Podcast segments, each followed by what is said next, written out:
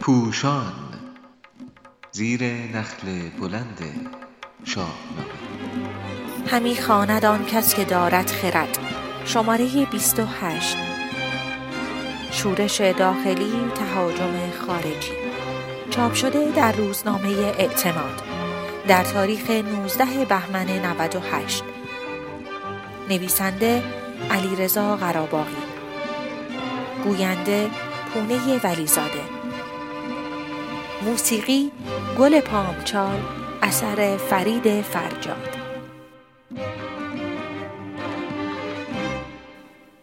در شاهنامه جمشید هرگز به بیدادگری متهم نمی شود و از نارضایتی مردم عادی نسبت به او سخن نمی رود. مخالفان جمشید موبدان، بزرگان و سواران یا نظامیان هستند و همانها زحاک تازی را بر تخت شاهی ایران می نشانند. در زمان جمشید از شورش داخلی و اشغال ایران به دست بیگانگان سخنی نیست. ولی در پادشاهی نوزر رویدادها به شکلی دیگر است. فردوسی خردمند پدرود کردن سام بازال و رستم را همراه با وصیت منوچهر به نوزر می آورد. سام به فرزند خود اندرز می دهد که نگر تا نباشی جز از دادگر. ولی منوچهر چون این وصیتی به فرزند خود نمی کند گرچه بر جا گذاشتن نام نیک را وظیفه او می شمارد. همچنین برخلاف سام که به زال می‌گوید یکی بایدد آشکار و نهان. منوچهر با گفتن گهی گرگ باید بودنگاه میش نوزر را به پیچیدگی در رفتار سیاسی فرا می‌خواند. منوچهر تازه سر بر زمین نهاده است ولی نوزر راه و رسم پدر را برباد داده است. بر این بر نیامد بسی روزگار که بیدادگر شد سر شهریار.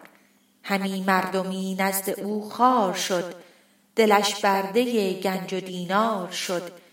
کدیور یکایک سپاهی شدند. دلیران سزاوار شاهی شدند.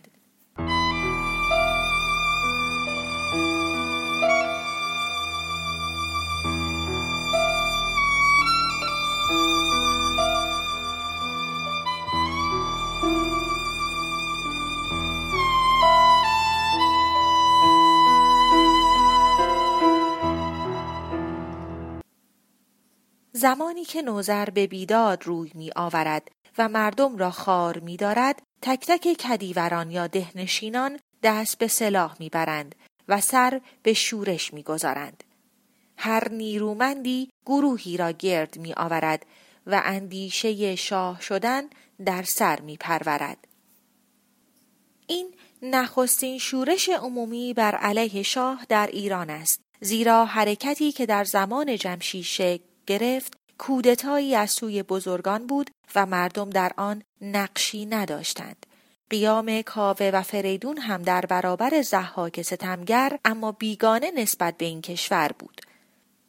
ولی نوزر فرزند منوچهر است و پدرش در آخرین روز زندگی وصیت کرده است که در هنگام داوری یعنی جنگ از پشتیبانان این بوم و بر یعنی سام و رستم و زال زر یاری جوید. به جوی پسر چون رسد داوری ز سام و ز آنگهی یاوری. و از این نو درختی که از بیخ زال برآمد کنون برکشد شاخ و یال.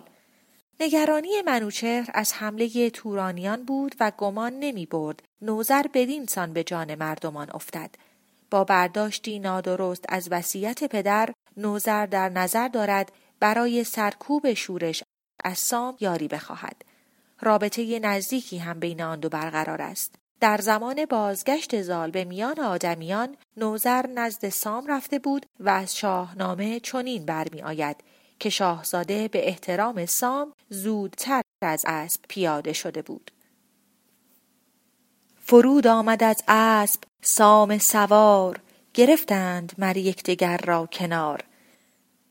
در هنگام آمدن سام از گرگساران نیز نوزر پیامی برای سام می‌برد بر خانه او می نشیند و شب دیریاز را به شادخاری می پردازند. با این پیشینه نامه ای برای سام می نویسد و وصیت منوچهر را بازگو می کند.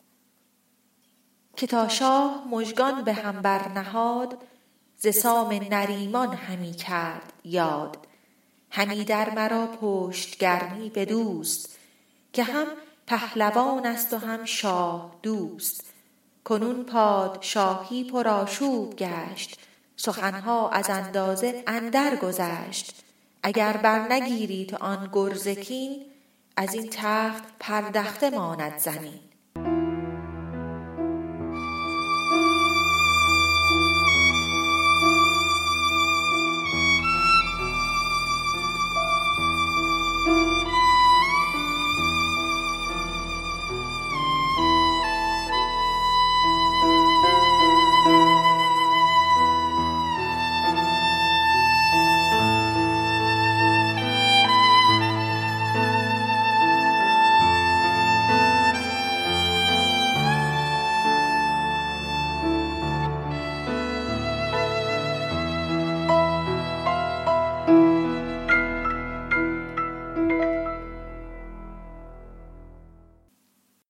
جوان نمی‌داند که شاه دوستی خاندان پهلوان ایران زیل مردم دوستی آنان است و گرز کین سام نه برای سرکوب مردم که برای پاسداری از آنان در برابر سکسار، گرگسار، دیوان مازندران، اجدهای کشف و دشمنانی چون سلم و تور بالا می رود.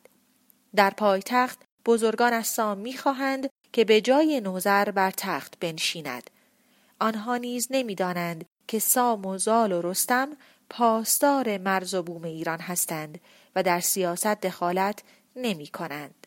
سام پاسخ می دهد به شاهی مرا دست باید پسود محال است و این کس نیارد شنود. دلش گر راه پدر گشت باز بر این بر نیامد زمانی دراز. هنوز آهنی نیست زنگار خورد. که دشخار باشد زدودنش گرد سام نه در برابر مردم قرار می گیرد و نه با برنامه بزرگان برای سرنگونی نوزر همراه می شود.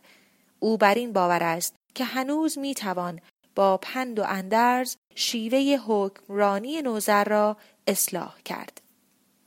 به نوزر در پندها برگشاد سخنهای نیکو همی کرد یاد ز گرد آفریدون و هوشنگ شاه همان از منوچهر زیبای گاه که گیتی به داد و دهش داشتند به بیداد بر چشم نگماشتند. دل او ز کژی به راه آورید چنان کرد نوذر که او رای دید. پس از بازگشت سام همه چیز به ظاهر آرام است. ولی خبر بیدادگری نوزر و شورش کشاورزان از مرز میگذرد و پشنگ تورانی را به هوس میاندازد.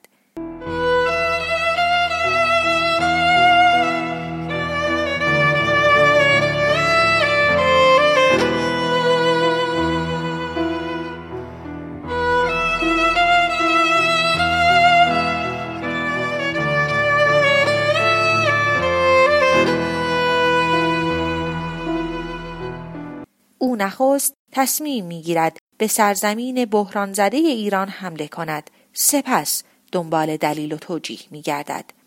چرا گرشاس جای زادشم را گرفت؟ چرا لشکر منوچهر با تورانیان چنین و چنان کردند؟ چرا فریدون خواستار کشتن سلم و تور شد؟ پشنگ می‌داند که نوزر در این شرایط نمی‌تواند نیروی کافی بسیج کند و ایرانیان روحیه خود را نیز از دست دادند. نیروهای دو طرف چنین بیان می شود. سپه را که دانست کردن شمار تو شو چار صد بار بشمر هزار ابا نوزر صد و چل هزار همانا که بودند جنگی سوار شمار تورانیان نزدیک به سه برابر است در حالی که در رشگر منوچهر قارن به تنهایی سیصد هزار سوار جنگی داشت. پاسخ به هماور طلبی بارمان تورانی نیز نبود روحیه ایرانیان را نشان می دهد. کس از نامدارانش پاسخ نداد مگر پیر گشت دلاور قباد گرچه نوزر تغییر روش داده و شورش کشاورزان پایان یافته بود ولی در نتیجه آن تضاد داخلی ایران برای نخستین بار به اشغال بیگانگان در میآید و افراسیاب بر این سرزمین حکومت می کند.